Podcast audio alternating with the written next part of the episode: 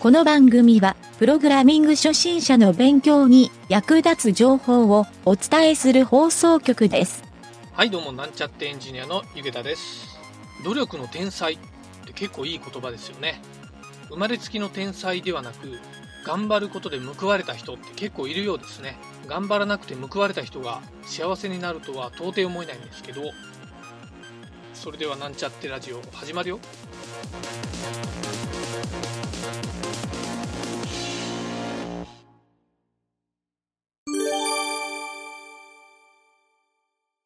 はい、それではプログラミングレッスンの CSS 編に行きたいと思います。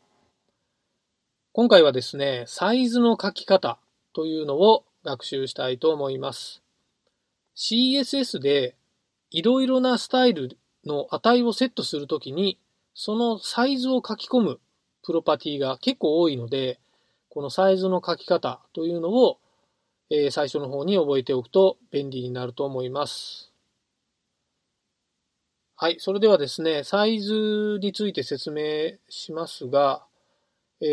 まずはですね、このサイズの書き方は、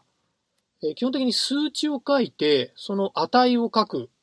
だけなんですけど、この値がですね、いろんな種類があるので、まずはそのサイズの種類っていうのを説明したいと思います。はい。全部で何個あるんだろう。結構たくさんあるので、ちょっとさみだれになりますが説明していきますね。はい。まず一つ目はですね、%。はい。100% とか、200% っていう値も書けるんですけど、基本的には親要素に対しての割合を設定するっていうのがこのパーセントで出てきます。例えばボディタグの下に置いてあるdivタグに幅 50% という割合をセットした場合は、ボディタグの半分のサイズのdivタグが生成されます。はい。これはまあそんなに難しくないんですけど、ポイントはちょっと親要素っていうところをですね、理解しておかないと、この値の継承っていうのはですね、ちょっと今後覚えていただくことにはなると思うので、この親要素を基準にするっていうのをよく覚えておいてください。はい、2つ目はですね、ピクセルの指定っていうのができる px って書く書き方ですね。はい、これは結構スタンダードなので分かりやすいとは思うんですけど、例えば画像を表示するときに画像の元のサイズが100ピクセル ×100 ピクセル、まあ縦横ですね。その場合、この100ピクセルっていうのを縦と横にセットするという書き方になります。はい。続きましてはですね、EM っていうのがあってですね、これは親要素を基準とした割合を設定できるということなんですけど、先ほどのパーセントとまあよく似てるんですが、パーセントでいう 100% が 1EM っていう値になります。例えば 50% の場合は 0.5EM っていう感じですね。こういう感じでパーセントじゃなくて EM っていう風に書くケースも結構あるので、この値は覚えておくといいと思います。はい、続いてですね、今度はちょっと特殊なんですけど、REM っていう書き方があって、これは先ほどの EM とちょっと似てるんですけど、先ほどの EM はパーセントと一緒で親要素を基準とした割合なので、階層が深くなってくると、その深い階層の親要素に当たるんですが、この REM はですね、この R はルートなんですね。ルートの EM っていうことになって、基本的にはまあボディの要素になると思うんですけど、ブラウザーのサイズを 100% としたときに、ここの REM の値は1になります。はい。なので、ブラウザーの半分の表示をしたい場合は 0.5REM っていうふうに書くということになります。はい。たまにこうしたですね、絶対的なサイズで、ブラウザーに対する絶対的なサイズとして利用したい場合に使うといいと思います。はい。それでは続きましてですが、次はですね、これもちょっと特殊なんですが、EX っていう書き方があって、これはですね、英語の小文字の X っていうフォントが基本になるんですけど、これをですね、このサイズを1とした場合、その割合を設定できると。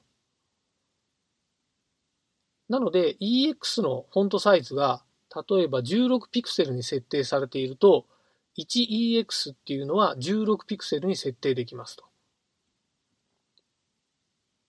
はい、フォントサイズを基準にした書き方ができるので、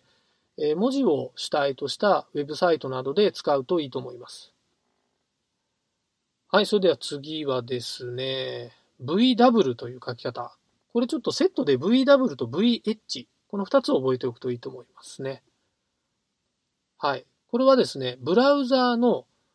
表示サイズの横幅を1とした割合の設定。先ほどの REM と似てるんですけど、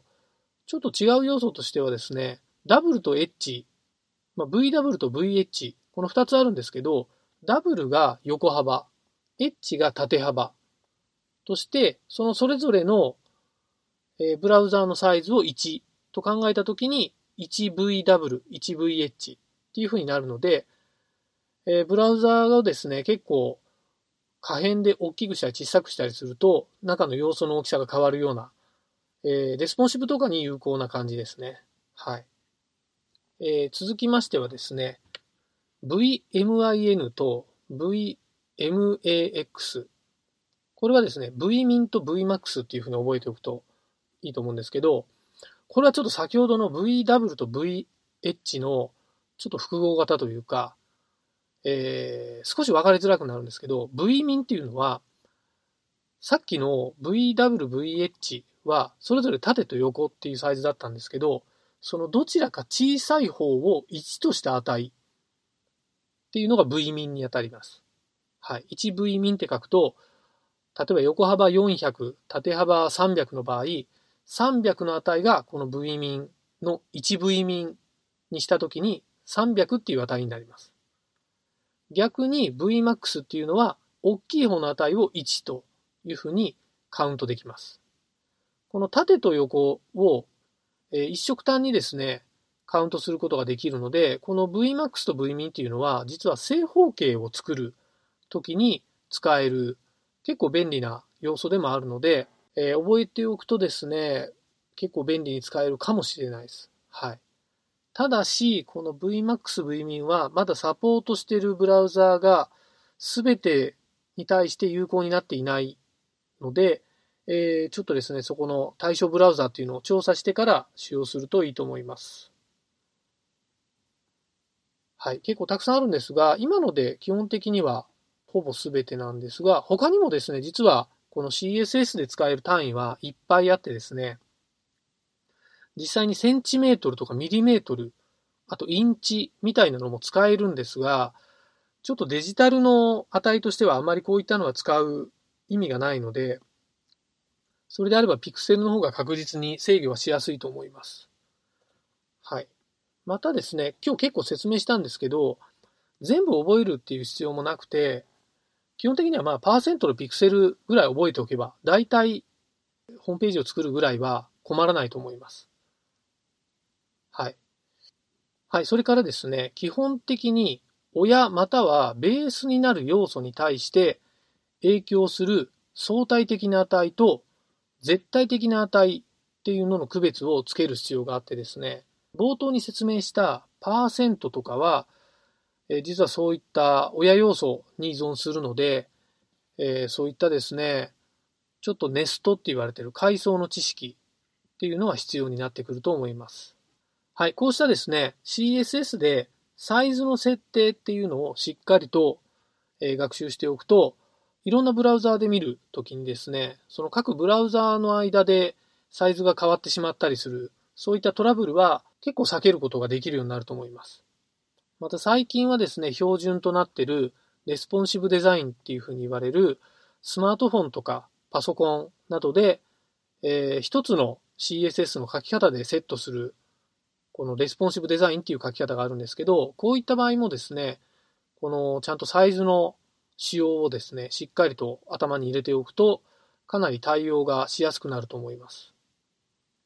はい。逆に言ってしまうと、このサイズの設定が苦手ってなると、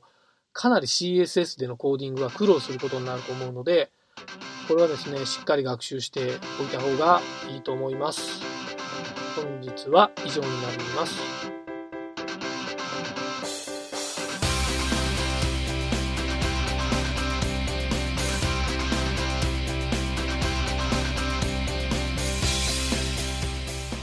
番組ホームページは http://mynt.work/radio/